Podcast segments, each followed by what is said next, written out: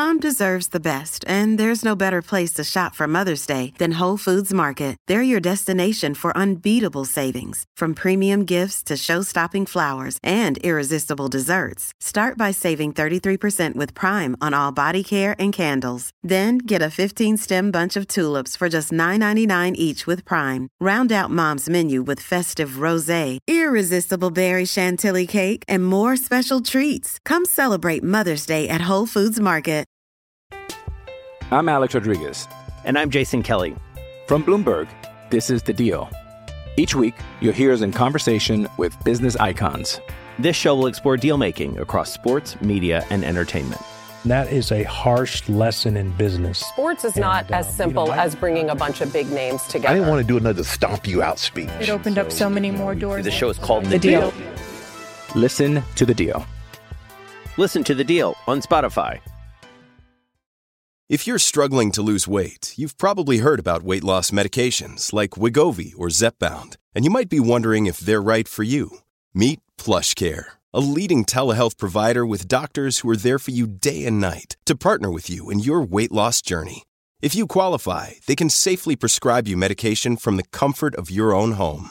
To get started, visit plushcare.com slash weight loss. That's plushcare.com slash weight loss. Plushcare.com slash weight loss. With threats to our nation waiting around every corner, adaptability is more important than ever. When conditions change without notice, quick strategic thinking is crucial. And with obstacles consistently impending, determination is essential in overcoming them. It's this willingness, decisiveness, and resilience that sets Marines apart. With our fighting spirit, we don't just fight battles, we win them. Marines are the constant our nation counts on to fight the unknown. And through adaptable problem solving, we do just that. Learn more at marines.com. You're listening to Football, Philosophy, and Rocket Science a Cleveland Browns podcast, a show where a philosopher and a rocket scientist try to make sense of the Cleveland Browns. The Football, Philosophy, and Rocket Science podcast is a part of the Fanatical Elves Podcast Network, a part of the Fans First Sports Network. Here are your hosts, Elliot Kennel and Joel Cade. Hi, and welcome to Football, Philosophy, and Rocket Science. This is a special show, a tribute to the late, great Jim Brown. He is the left guard, Dr. Joel Cade, philosophy professor at the left guard. I'm the Village Elliot at TH Village Elliot, and together uh, we're going to talk about Jim Brown, who is the, in the minds of many football experts, the greatest football player to ever play the game, and he uh, passed away um, yesterday, I believe. And uh, we're going to talk about some of the uh, unique aspects of his life. Um, not everybody knows about uh, his record as an athlete, in addition to being a football player. He was also a movie star, a social activist, a community leader. He also played uh, lacrosse, and many people called him the greatest college lacrosse player of all time. And uh, he was a basketball player, college basketball star, uh, track star. By the way, he played defense in college football. I don't know if everybody knew that. And uh, he played baseball, uh, track and field. Did I mention that? And he played just about everything well. He was an amazing athlete, much like Jim Thorpe uh, in the uh, first part of the 20th century. So, um, there's a lot to cover, we can probably talk uh, all day about uh, Jim Brown. But uh, Joel, would you like to lead us off with a, a, few comments? Sure. I mean, the first segment here, we're going to talk about Jim Brown as a multi-sport athlete. Uh, just wanted to plug my other podcast, "What the Elf Was That." We, um, I put together a podcast just explaining just how good of a football player Jim Brown was. Um, Jim Brown was an amazing athlete, amazing football player, running back. Um, his numbers are just off the charts. Um, some of the things he did was off the charts, and the, some of the circumstances he did it within um, really kind of demonstrates not only is he just a very good athlete, but he was the guy in the NFL in terms of being a running back. So, with that out there, yeah, Jim Brown, amazing, amazing athlete. Yeah, did you talk about him as a uh, defensive back? I did not talk about him as a defensive back. I had no idea he actually played defense in college. I mean, between running the ball, returning kicks, kicking field goals, I had no idea he's back there at safety catching interceptions also. Yeah, he not only did he play defensive back, he was a starter on defense. He, he uh, led the team, I believe, in interceptions, and uh, he really did everything uh, uh on, for the football team. He, I believe, was the first player to cross the color line uh, for the Syracuse Orangemen, and uh, yet he wasn't even on full scholarship. It took a wealthy alum to sponsor him. Uh, Syracuse promised that he would be put on scholarship. They reneged on the deal, and uh, so. Uh, so, how do you go to a school and play four sports at that school and not be on scholarship? I mean, a lot of people just go play oh. one sport and they're on scholarship. A full oh, scholarship. Very, it, it's very easy. Uh, you have to be born uh, African American that's that's all that it takes, and go to a uh, um, high, very high class uh, university. Well, I don't want to slander Syracuse. I know it was the time and day, but man, this guy was out there playing lacrosse. I mean, we can get into some of the lacrosse if you want. Out there, just the possibly the greatest lacrosse player to ever play lacrosse. The Professional Lacrosse League even named their MVP award after Jim Brown. Yes, yes, you you absolutely uh, ha- have to understand the time and the culture of uh, the United States of America, and you know even today we have stereotypes about America, and I don't mean just racial stereotypes about uh, African Americans, but about ourselves. It, the uh, the uh, Jim Crow was the law in many, if not all, uh, states of the former Confederacy, but it was also practiced in the North, uh, even though it was not part of necessarily the legal system. There were all these informal rules that were practiced where African Americans were not allowed to do certain things, and they were not allowed to practice in um, athletics in um, many schools uh, north of the Mason Dixon line, and that included football at Syracuse. They also, by the way, had a rule that they decided to have at Syracuse where they were not allowed to have uh, three African American players uh, um, uh, starting on the team. And it turned out that their three best players uh, by the time um, Brown was a sophomore, I think, was were African Americans. It was absolutely clear. Talking about the basketball team, maybe I missed that. Team. Yeah, okay, couldn't have three uh, African American starters, and so they said, "Well, you know, we're we're just not going to um, start three. And so Jim Brown said, "Okay, I'll make it simple for you. Uh, I'm just not going to play." Um, and Jim Brown was second on the team in scoring uh, with uh, 15 points per game as a freshman. And, uh, you know, he was just outstanding as a basketball player. It was not just that he played basketball, but he was outstanding as a freshman. He was, he probably was the best player on the team. And if not, he was number 2 mm-hmm. And uh, as a senior, he probably would have been um, uh, All American or very close to it. And, uh, yeah, yeah, it isn't amazing just how much we've damaged our society with with some of this stuff we've done in our past in terms of just people basically for the color of their skin. Here comes this transcendent athlete. I mean, people like if you ever see Myles Garrett in person, you look at him and you think that is not natural for that for a human being to look like that right? How does somebody get that big, that fast, that muscular, can bend that low, it's it's like they're otherworldly. It's like they're not even a part of the human race. You know, that's just how transcendent of a person they are, like athletically. And Jim Brown was really one of these players. Just everything he touched athletically turned to gold. Well, you know, it, it's not even really that. To tell the truth, the there are a lot of big people in the world. There's, there are people, you know, that that I went to high school with that were as tall as Myles Garrett and that weighed as much as Myles Garrett. But what amazes me about football players is you get guys. Uh, uh, Reggie White comes to mind that could pick up an offensive lineman with one hand and just throw him. This is what I'm saying. Uh, literally, I mean, it's the strength, uh, the quickness, the agility that are just um, interplanetary.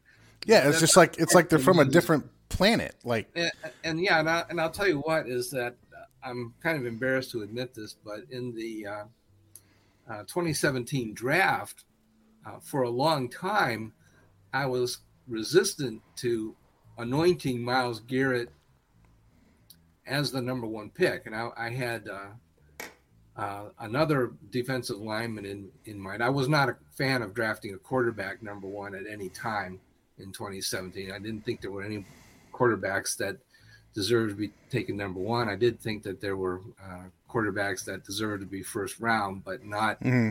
transcendent talents that should be taken number one overall. Right. You know, as you know, I'm not really a big fan of uh, quarterback Superman theory um, necessarily. Just, Correct. Know, somebody in every draft that's a transcendent talent. Um, but okay, but uh, make a long story short, I didn't realize that Myles Garrett was playing on a sprained ankle most of that year, and, and I saw him not being dominant against uh, certain teams, notably Alabama. Uh, I remember watching that Alabama game. They did everything they could to avoid Myles Garrett. Yeah, and that kind of gets back to my point, right? There are certain people who, by themselves, can absolutely take over a football game. We're not talking about just, you know, hey, we'll take over a pee wee league because they develop a little bit faster, or you know, they're kind of bigger in eighth grade when everybody else hasn't caught up with them. This is a grown man who just looks like he is playing a different game against well, other yeah, grown men. Finish my story, but you know, but I, anyway, I liked Cam Robinson did a good job against Myles in that particular game in Alabama. But anyway, what what uh, absolutely did me in was, uh, you know, I had this running argument with a guy who's a football coach in Texas, Browns fan, and he really knows his stuff. He's hardly ever wrong. And he was telling me, no, no, no, Myles Garrett is the number one pick. You're, he's, Kennel, you are absolutely full of it. And uh, Myles Garrett is the number one pick. And then when the combine results came out, and uh, he did a vertical leap that was um, significantly higher. I forget what the number was, but it was higher than Odell Beckham Jr.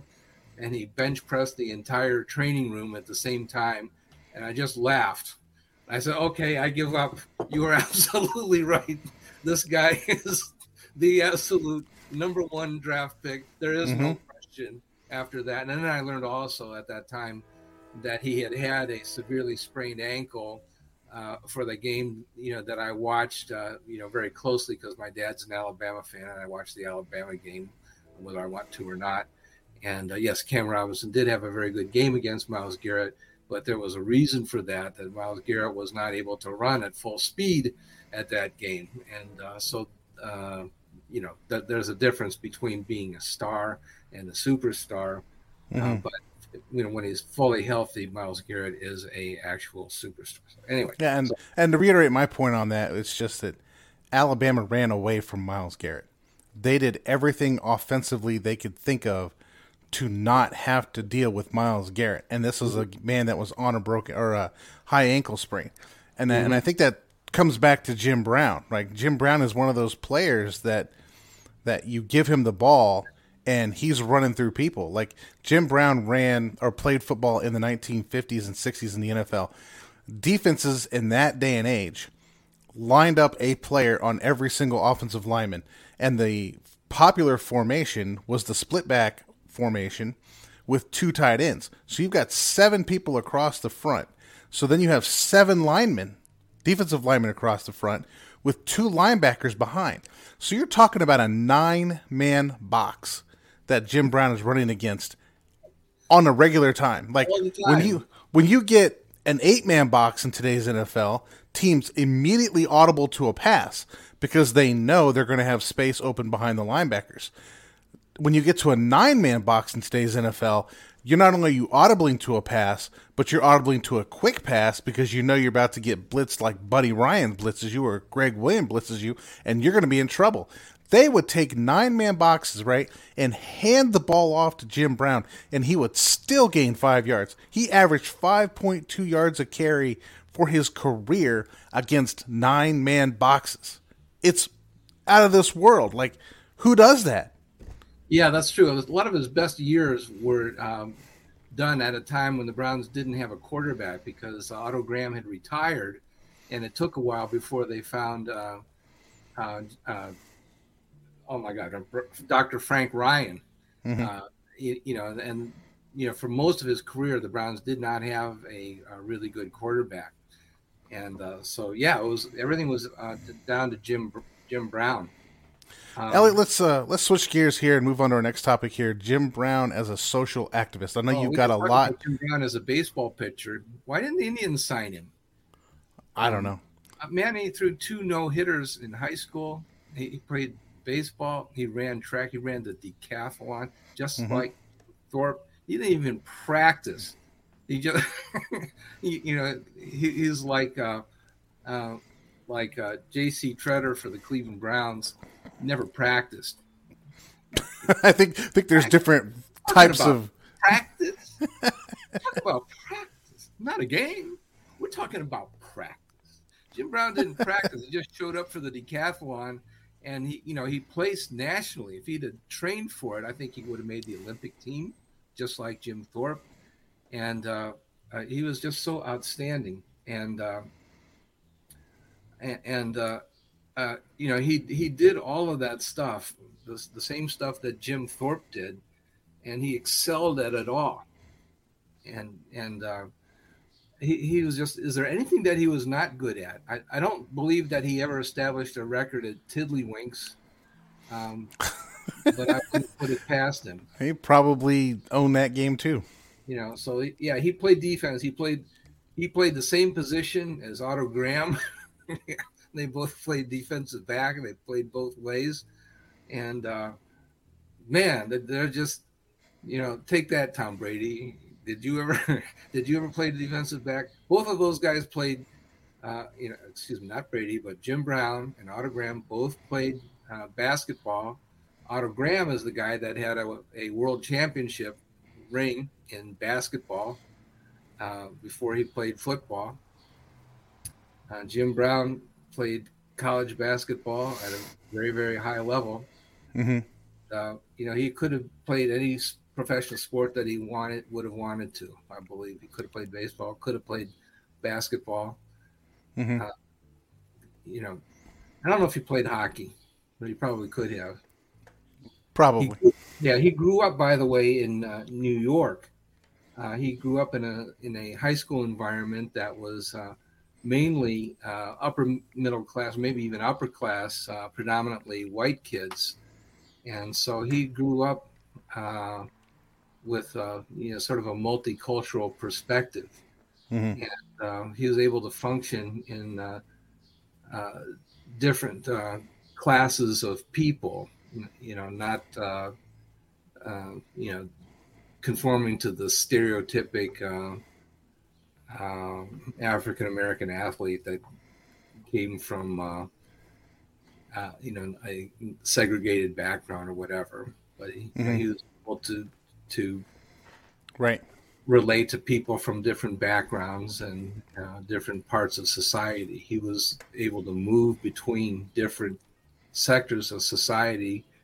Very well spoken, extremely intelligent, and um, a lot of people didn't like that. They weren't comfortable with that. So, you transitioning again here to the social activist part of Jim Brown, having grown up in that multi kind of cultural uh, environment in high school, how do you think that impacted him so that he would become a social activist when he's in the height of his popularity? Well, you know, it was very uh, good for him. It, it, wasn't just luck that he wound up with the Cleveland Browns. His you know, we pointed out in a previous podcast that uh, Cleveland is one of the few cities where, uh, first of all, that uh, uh, African Americans could be employed at high level positions, first of all, in the sports world, uh, but also because it was a northern industrial town, uh, African Americans were able to obtain highly paid positions uh, in industry. Uh, the steel industry, for example, uh, employed uh, African American people in positions that allowed them to own houses in communities like Shaker Heights. Mm-hmm. Um, you know, the the uh, there was a upper middle class in uh, Greater Cleveland, um, and um, uh, Cleveland was a city that elected an African American mayor in uh, I think 1968, Carl Stokes, and so it was a town. I don't want to say, I don't want to try to say that it was a perfect town or that it was a uh, panacea in some way, but it was much more progressive than mm-hmm. yes. other towns. By progressive leaning, yep. If we're going to use a real yardstick that was available uh, in the United States of America, uh, Cleveland would rank very highly in terms of uh, places where uh, free speech and thought, uh, economic development was possible. Mm-hmm. And um, so they even had that sports summit. The Cleveland was a Cleveland summit with yeah. Jim Brown and Muhammad Ali and Lou Alcindor slash Kareem Abdul-Jabbar over. I'm well, I know Elliot. You're the guy who knows about this stuff. I know football. I don't. I mean, philosophy yeah, so, and football. That's what I know. That's correct a very serious uh, issue, national issue, when Muhammad Ali decided that his religion uh, prohibited him from responding to the uh, draft uh, during the time of the Vietnam War. And he said that uh, he was not going to go based on uh, religious objections. And that is what was required by the leader of the Nation of Islam, and that was that. And uh, uh, and uh, that uh, was, uh, you know, Muhammad Ali was convicted by an all-white jury, uh, and that decision was ultimately overturned by the Supreme Court, mm-hmm. which, which, is the highest uh, authority in the land.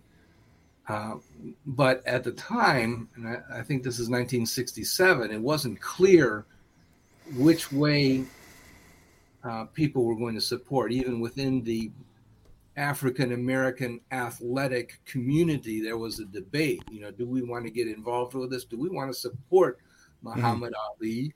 Do we even want to call him Muhammad Ali? Maybe we should refer to him by his given name of Cassius Clay uh, is uh, you know maybe we should uh, ask him to adopt a compromise position that he would go into the army and teach athletics. You know that he could teach boxing to uh, the uh, army boxing team and not have to go to war. Um, but I don't think that the issue for uh, Muhammad Ali was one of cowardice or wanting to avoid war. his issue was that he felt that there was a religious uh, um, uh, prohibition against joining the American military. I don't mm-hmm. think he was afraid. I think he was willing, very willing to uh, risk his life, uh, but not under the uh, conditions that uh, existed at that point in time.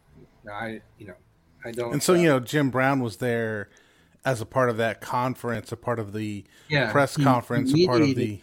And it was mm-hmm. held at the um, uh, organization, uh, the building that Jim Brown, um, I don't know if he was the partial owner or the uh, uh focal point um, for the uh, uh, economic union. Mm-hmm. I'm not sure exactly what the name of it is, but it was essentially it was the African American Economic Union that was on uh, Euclid Avenue, uh, and Jim Brown was the um, coordinator or the president uh, at that time. And the purpose of that was to promote uh, small businesses uh, in the uh, Cleveland East Side. So it was all about economic development and about uh, ownership uh, of minorities in economically depressed areas. So Jim Brown was intensely interested in giving back to the communities.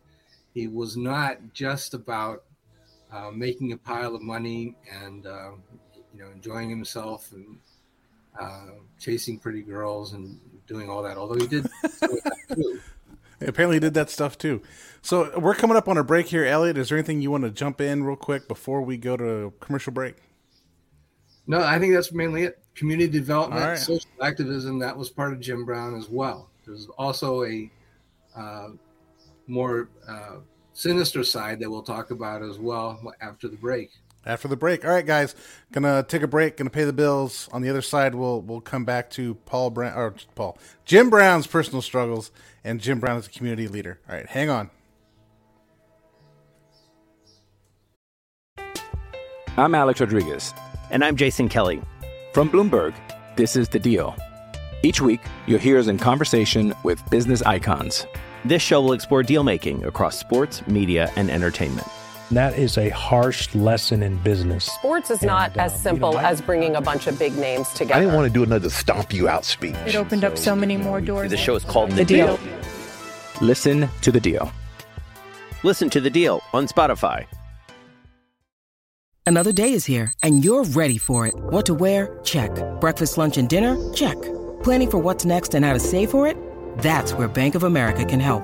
For your financial to-dos, Bank of America has experts ready to help get you closer to your goals. Get started at one of our local financial centers or 24-7 in our mobile banking app. Find a location near you at bankofamerica.com slash talk to us. What would you like the power to do? Mobile banking requires downloading the app and is only available for select devices. Message and data rates may apply. Bank of America and a member FDIC. Hey, it's Ryan Reynolds and I'm here with Keith, co-star of my upcoming film, If, only in theaters May 17th. Do you want to tell people the big news? All right, I'll do it. Sign up now and you'll get unlimited for $15 a month in six months of Paramount Plus Essential Plan on us. Mintmobile.com slash switch. Upfront payment of $45 equivalent to $15 per month. Unlimited over 40 gigabytes per month. Face lower speeds. Videos at 480p. Active Mint customers by 531.24 get six months of Paramount Plus Essential Plan. Auto renews after six months. Offer ends May 31st, 2024. Separate Paramount Plus registration required. Terms and conditions apply if rated PG. Your brain needs support, and new OLLY Brainy Chews are a delightful way to take care of your cognitive health.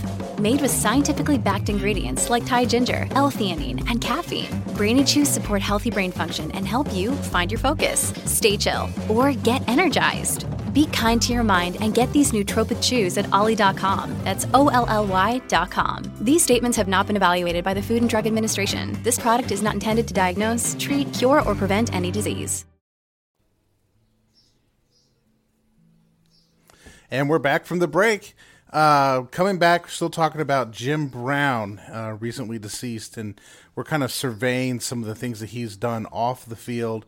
We've talked about him as a multi sport athlete, we've talked about as a social activist, and now we're going to kind of cover some of the dark side of Jim Brown, some of the struggles he's had in his life. Um, again, Elliot, I'm going to let you jump in here and I'll comment. Well, I think we ought to back up a little bit to about 1962 first. Okay. Some of the off the field issues that uh, first came up was perhaps the power struggle between Jim Brown and Paul Brown, the coach who the Cleveland Browns are named after, mm-hmm.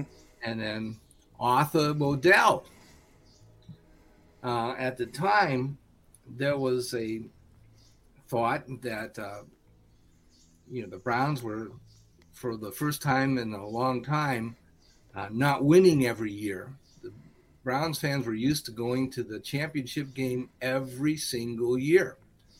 Uh, the, the Browns, believe it or not, it's hard to imagine in today's environment, but the Browns went to the championship game every single year for 10 years in a row and I think they won uh, seven out of uh, ten. Now take that, Tom Brady. Yeah, yeah. Well, Brady's got seven rings, but he didn't get seven out of ten. Uh, in 10, ten consecutive years consecutive. over the over the AAFL and the NFL. That's correct, and uh, so uh, you know if the Cleveland Browns finished second, that was a disaster. Oh my gosh, you know Paul Brown has lost it. He's out of touch. The Green Bay Packers have caught up, and that Vince Lombardi is way ahead, and and uh, Paul Brown is stuck in the 1950s. Now it's the 1960s, and we've got to make a change. Got to fire Paul Brown, and um, so that was you know that, and and um, uh, whether rightly or not, the perception was that uh, Jim Brown was one of the players that wanted to have Paul Brown gone. Okay.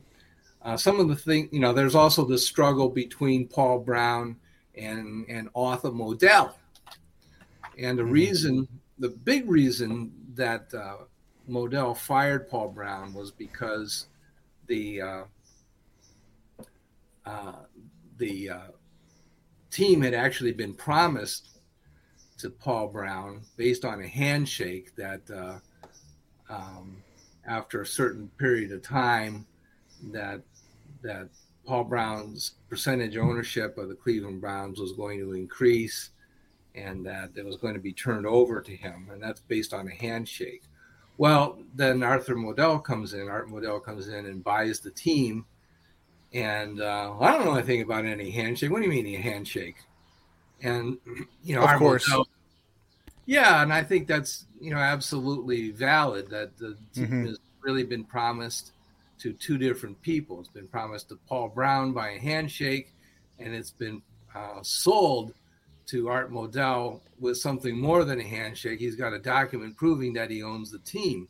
Mm-hmm. And I think really um, having a multi million dollar enterprise, you really have to go by uh, the written contract. Who actually owns the team? Well, it's Art Modell and the, this business about the handshake is kind of uh, uh, lopsided thinking, and you really can't blame Art Modell for buying the team that's been offered to him.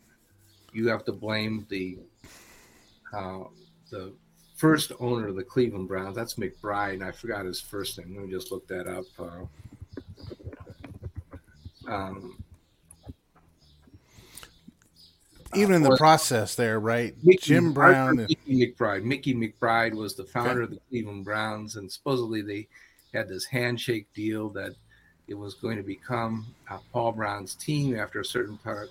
If they wanted to give the team to uh, Paul Brown, they should have just given it to him from the get go. I mean, come on, they named it after him, uh, but uh, you know this just didn't make any sense. Mm-hmm. It, really didn't make any sense. Anyway, so they they sold the team to uh, Modell, and the expectation was that oh, okay, Modell is going to honor the handshake and then just give away the team that he just bought, and that really, in my mind, doesn't make any sense. Anyway, so Modell solves the problem by ultimately firing Paul Brown, but in between something that Paul Brown did that really made everybody mad was he trades away a star player, uh, and uh, that would be um, oh man, I forgot.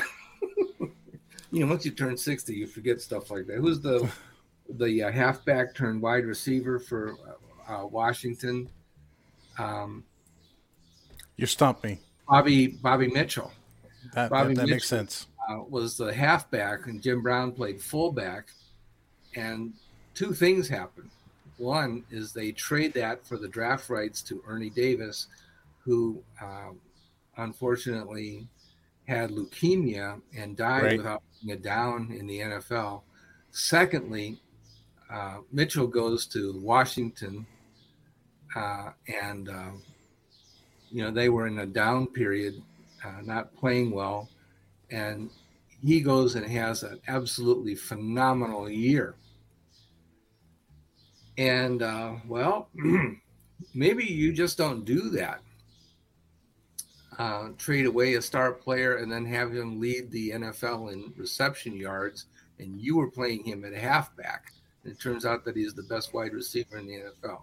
So uh, that combination of things leads to Paul Brown being fired by Art Modell, and it actually sounds pretty convenient. Well, let's blame it on Jim Brown. How about that? So it's a convenient uh, excuse. So I had to fire him. It was Jim Brown's fault. Because Jim Brown said the game was passing him by, and we think that may be true because of what Bobby Mitchell just did in Washington. Yeah, there, you know, there's mm. evidence, and so it, it you know, um, in, in, some ways, it, you know, it might have been true that that Jim Brown uh, clashed with his coach, but it was kind of a scapegoat uh, as well, I think. Okay. Okay, so there's there's that, and then later, uh, there's problems with Jim Brown becoming a movie star.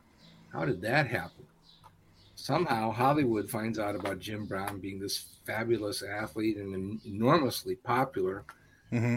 They start starring him in movies, and uh, there's an enormous controversy that erupts in 1967. They're filming a war movie called The Dirty Dozen, and uh, production goes into overtime. And Jim Brown is late for training camp.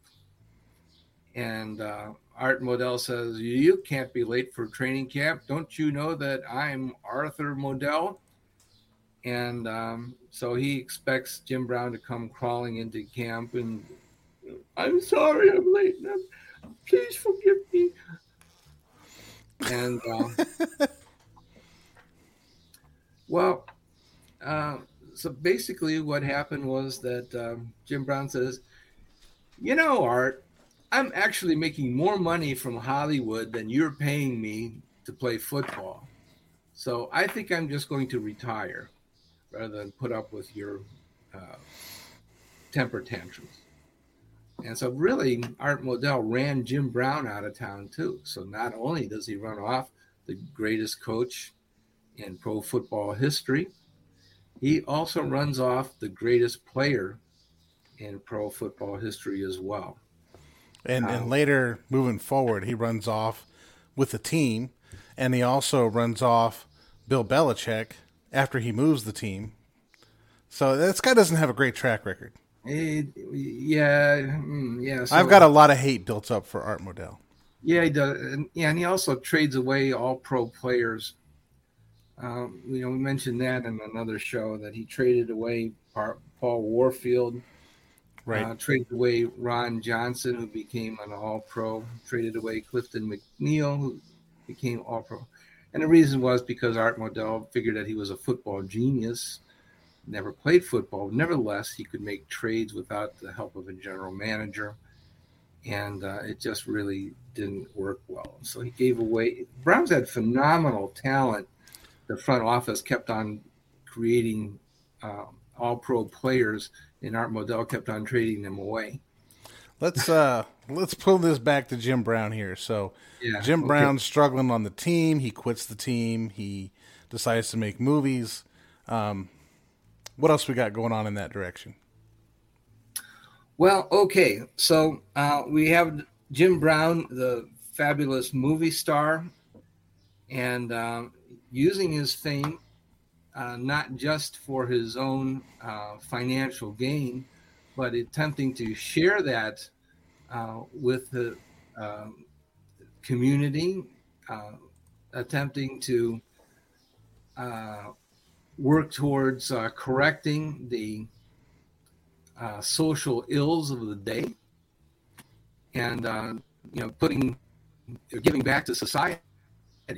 So i think you, you're seeing a person that has a uh, social awareness and a social conscious not somebody that is uh, a selfish person. Um, but there's also a uh, a limitation that he has. He's not able was not able to be a superstar as a social activist or a community leader because of the problems that he had in his personal life. Mm-hmm. And, uh, you know, that is that he had legal issues uh, uh, with uh, personal violence. And, um, yeah, and actually, uh, let me. Um, I'll, I'll, while you're looking this up, I'll just jump in here. You know, as someone who does philosophy and and philosophy in many ways is about what is the human condition and and how do we active or totally actualize ourselves as human beings and become fully the best thing we could be. I mean, Jim Brown kind of is one of those people that is very human while at the same time being transcendent. He's transcendent in one area of his life, right? He's he's an athlete, he's a community leader, but the very human element comes in with him with some of his personal life and some of the struggles he has in in life. So I think a good lesson to learn is and what can you take away from a philosophical perspective is, you know, people can transcend in some areas. They can be great basketball players, they can be great football players, they can be great track stars, great lacrosse players. But that doesn't mean that they're transcendent in other areas of their life. They may not be the transcendent ethical person. They may not be the transcendent uh, community integration. They may not handle their money well. They may have addiction issues. That sometimes we take our athletes and we put them on a pedestal for what they can do athletically and think that they can be more than that when everyone has limitations as a human being. And sometimes we may expect more than people can give us. Now I don't yeah. fault I don't I don't fault people for that. Like for having those expectations. And I don't fault people for being people. I, I think it's a matter of um, you know, certain successes in some areas may lead to deficiencies in others. What do you think, Elliot? Yeah, I well, I think um, yeah, you what we don't want to say is that because Jim Brown was a great athlete that we should excuse some of the uh, crimes that he may have committed or uh, misdemeanors, I should say. Um, but uh, or sh- we shouldn't say, on the other hand, that because he's committed uh, misdemeanor assault, that his accomplishments as a social activist or as a community leader don't count. Neither Correct. of those uh, uh, generalizations are are valid. Well, I, I agree with you completely on look, that one. We do have to to look at uh, at all sides. I do have a list in front of me uh, from Wikipedia. I hope that they're right. Um, but what Wikipedia claims is that uh, Brown was arrested seven times for assault, um, and that uh, he was convicted of misdemeanor battery uh, for beating his golfing partner, Frank Snow. I guess Frank must have beat him. I don't know, or one or one at golf. I don't know. But anyway, um, I think that was a physical assault. Yeah, I shouldn't have joked about that. But anyway, so he was sentenced to a day in jail, two years probation, and a fine of five hundred dollars. Okay, he was charged with uh, rape, and those charges were later dismissed. He was charged with assault. Th- those charges were dismissed, and he was released. Charged for making terrorist threats uh, towards his wife Monique, but that was uh, those charges were dropped. I think she she recanted on on uh, those uh, uh, complaints that were were made. Mm-hmm. Uh, he was found guilty of vandalism for smashing her car with a shovel. Okay, so he was sentenced to three years probation, one year of domestic violence counseling, and 400 years of community service. Okay, so you know those. I doubt if he got 400 years of community service, maybe 400, 400 hours. Yeah, there we go. I exaggerated. I'm, I'm a, maybe he I'm deserved 400 years. I don't know. Yeah, I'm one of those law and order types, so I tend to read into things. I, I do think, and I think this is. Uh, I mean, I just again back to the philosophical perspective on some of this. I think as fans, we tend to idolize these players and we make them out to be more than what they are. And and it's okay to have idols, and I think it's okay to have heroes.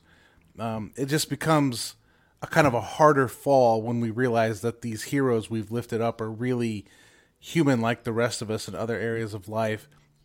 And I don't know if we expect too much out of football players. I mean, Mike Pettine was out there always saying you don't win football games with Boy Scouts. And I don't know, we should celebrate what they can do athletically, but I don't think we should, you know, expect much. I don't, I don't know how to put this eloquently.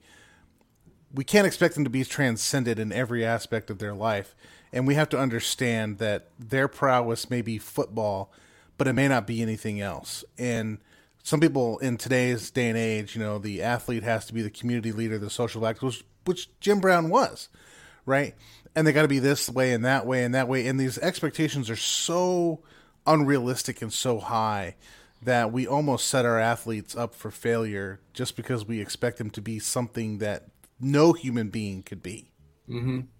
Well, I, I look at it this way: it's like um, if you're an accountant, you know, you've got uh, credits and debits. You've got some stuff that's written in black ink and some that's written in red ink, and both mm-hmm. of those count. You don't right. overlook the red ink just because you've got a bunch of stuff in the you know the plus column. Both of those things are real, and you don't overlook either one. They both they both count. So I think it's a mistake to say that well, just because I've got a bunch of uh, credits, I'm going to ignore the uh, debits or vice versa. They both mm-hmm. count. They both make up the total person. And don't say that you're going to gloss over some um, negatives just because there are positives, uh, but don't also uh, say that because of the uh, negatives that that uh, the uh, positives don't count. Neither statement is correct. Well, I agree, and I think sometimes we get to the point where we think that that accountant has to have nothing but black. Yes. there has to be absolutely zero red, and if there's one red thing, we're going to cancel that person. And I, I don't think that that's a real life scenario. I mean, everyone has red entries into their accounting book. Everyone. I don't care who you are. You have red entries in your accounting book. It's not all black. It's not all perfect. It's not all great. It's not all. And the expectation to think that it has to be that is unrealistic. Like the average football player, and I don't want to get into a lot of this, but like you're not talking about people who've lived the same kind of lives we have when you get into the NFL. They've they've because of their athletic greatness, they've been given certain privileges. And sometimes people characters arise out of those certain privileges and expectations of those privileges. I'm not saying everyone's like this, but mm-hmm. this is a reality for for right. transcendent mm-hmm. athletes. It's hard to believe or expect that somebody is perfect in all aspects of their life, and you can't just trash them or throw them away because they do have negative spots. Everyone has mm-hmm. negative spots. Oh, total. Yeah, I've got. You know, if you look behind me, Joel, there's uh, two or three pictures of Jim Brown on my wall. Mm-hmm. Uh, you can see uh, on the upper left, and also in the center is the uh, Cleveland Summit, and Jim Brown in the center right. there. So you can say, in a sense, that I have idolized Jim Brown. That does not mean that I have denied that he uh, spent time in jail. Right. And I believe that he probably deserved it. That probably does not mean that I'm denial about that. And I'm or or that or that you're less of a or that you're less of a football fan because yeah, what we liked about yeah, Jim Brown was he was a football player, right? May yeah, not like uh, yeah, we may not like Jim you know, Brown the the person in his personal life, but we like Jim Brown the football player. Well, I you know I think I would like Jim Brown um, as a person. I would, uh, you know, there were things about Jim Brown I probably would not like. But you know, on the other hand, I'll tell you what, I've been a uh, Salvation Army volunteer. I have worked with people that were uh, convicted murderers, and I have worked with them to uh, uh, assist them in rehabilitation. I did not give up on them because that they had uh, done things that were wrong. I did not, uh, mm-hmm. you, you, know, there are things that I did not want to uh, encourage them to relive or to continue. Certainly, right. Right. I believe that there are people that will uh, hopefully change and grow for the better. Uh, hopefully, that's you know that's why we uh, worked with people, prayed with people, tried Mhm. to help them to improve themselves. Not because we thought that people would achieve perfection or that they were perfect, and certainly they didn't come to the Salvation Army uh, Rehabilitation Center, or they didn't come out of jail and uh, uh, come to us because they were perfect already. That's not the idea.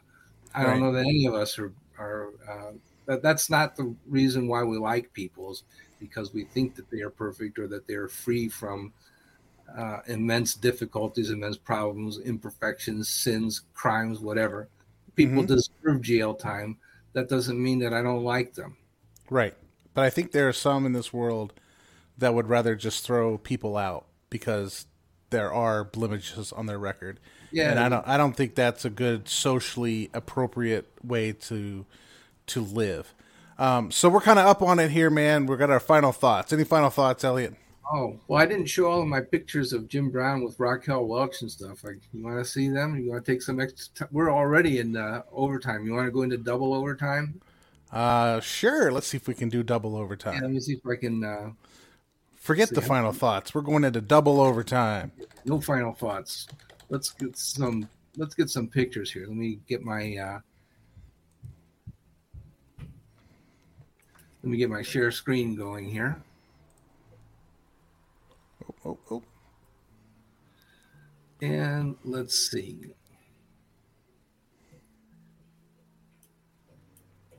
Okay, I think this will work. Let's see. Are we looking at um, my uh, Microsoft Word? Yep. Okay, there's Jim. Let me take uh, You see that? There we go. Okay, there's Yep. Jim Brown. And here's the Cleveland Summit. And just could- so we can describe the picture here, this is, you know, Kareem Abdul-Jabbar, Jim Brown, Muhammad Ali, and a various host of others. Bill Russell, Hall of Fame basketball player for the Celtics. Many people think that he was one of the, at the time, certainly the greatest, uh, one of the greatest players uh, at the time that he played. Maybe Wilt Chamberlain was the other that we would have an argument about. And Mhm. then uh, Kareem Abdul Jabbar would be the next uh, player that would uh, maybe even surpass Bill Russell. We'd argue about him, Bill Russell, and Wilt, who was the best uh, at that point.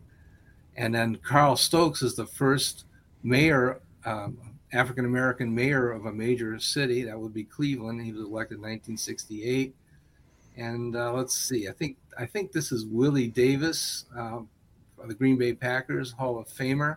John Wooten of the Cleveland Browns, and um, man, everybody else is famous too, but I don't know who they all are. that But, uh, certainly is a who's who picture there. yeah, yeah, it's really a, you know, uh, uh, a lot of people came to uh, clarify what uh, Muhammad Ali's position was going to be, and uh, they ultimately decided that they would support him uh, in his uh, position. Okay, Alan, here we go. Life is not all bad if you're Jim Brown. This is Raquel Welch, who was the the I would say the premier sex symbol of the uh, 1960s. She was uh, um, she was so sexy that uh, she was allowed to appear in Playboy magazine without taking her clothes off because she just didn't think that that was something that she wanted to do. Heard it here first, people.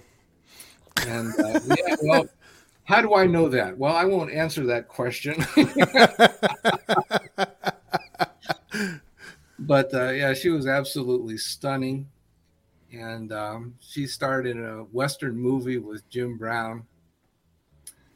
And um, you know, there are certain things you just could not do, but I guess they did. And you know, this was again a groundbreaking movie where you just didn't have sex symbol white women do things with African Americans, but they did. Holy smokes. So, okay. All right, well, that's Bob Babbage. So I guess we're done with the Jim Brown pictures, but I did want to show All those. Okay. All right, now we're on to final thoughts after double overtime. Okay, let's see. Let me stop sharing. And um, Yeah, so I, uh, yeah, Jim Brown is uh, one of my heroes, somebody that I admire very much. Don't admire everything about Jim Brown. I think there are a lot of things Jim Brown did that were not very good. Um, but uh, man, he really blazed a trail uh, like no one else. And um, understand that the game of football that he played in the 1950s and 1960s is not the same game that we play today. Correct. But that game that they played in the 1960s, he was the best player that the game knew. He was the number one player in the universe when he played. Right. You know, I'll I'll uh, just want to echo what you're just saying. I mean, Jim Brown was the best running back in a day and age where the running back was the NFL. And not only was he the best, but he was the best by far. He has the highest rushing average for a career. He had, at the time he retired, the most all purpose yards. He averaged 9.5 yards a reception. So he wasn't just a running back you give the ball to, he could catch the ball and run down the field as well. Jim Brown was amazing. There's been nobody like him, no matter how much people say Emmitt Smith or Barry Sanders. Emmitt Smith played in over 105, 106 more games than Jim Brown and then rushed for 6,000 more yards. He doubled Jim Brown's career and ended up getting 6,000 more yards than Jim Brown. Jim Brown is absolutely transcendent, the, the, the greatest run player, running back, possibly even player to ever play the game. So he's not perfect, but he's Jim Brown. And I think we should be honest about who he is and accept his flaws, accept his his uh, accolades, and just take it for what he is. We love him as a football player. This is why we talk about him. He was a transcendent football player. So uh, we'll see you guys next Wednesday with our normal football philosophy and rocket science. So uh, uh, until then, thanks for listening. Thank you. God bless. Thank you for listening to Football, Philosophy, and Rocket God Science, a Browns, Cleveland Browns so podcast. Please like, subscribe, and tell all your friends to give a listen. You can follow Joel on Twitter at The Left Guard and Elliot at The Village Elliot.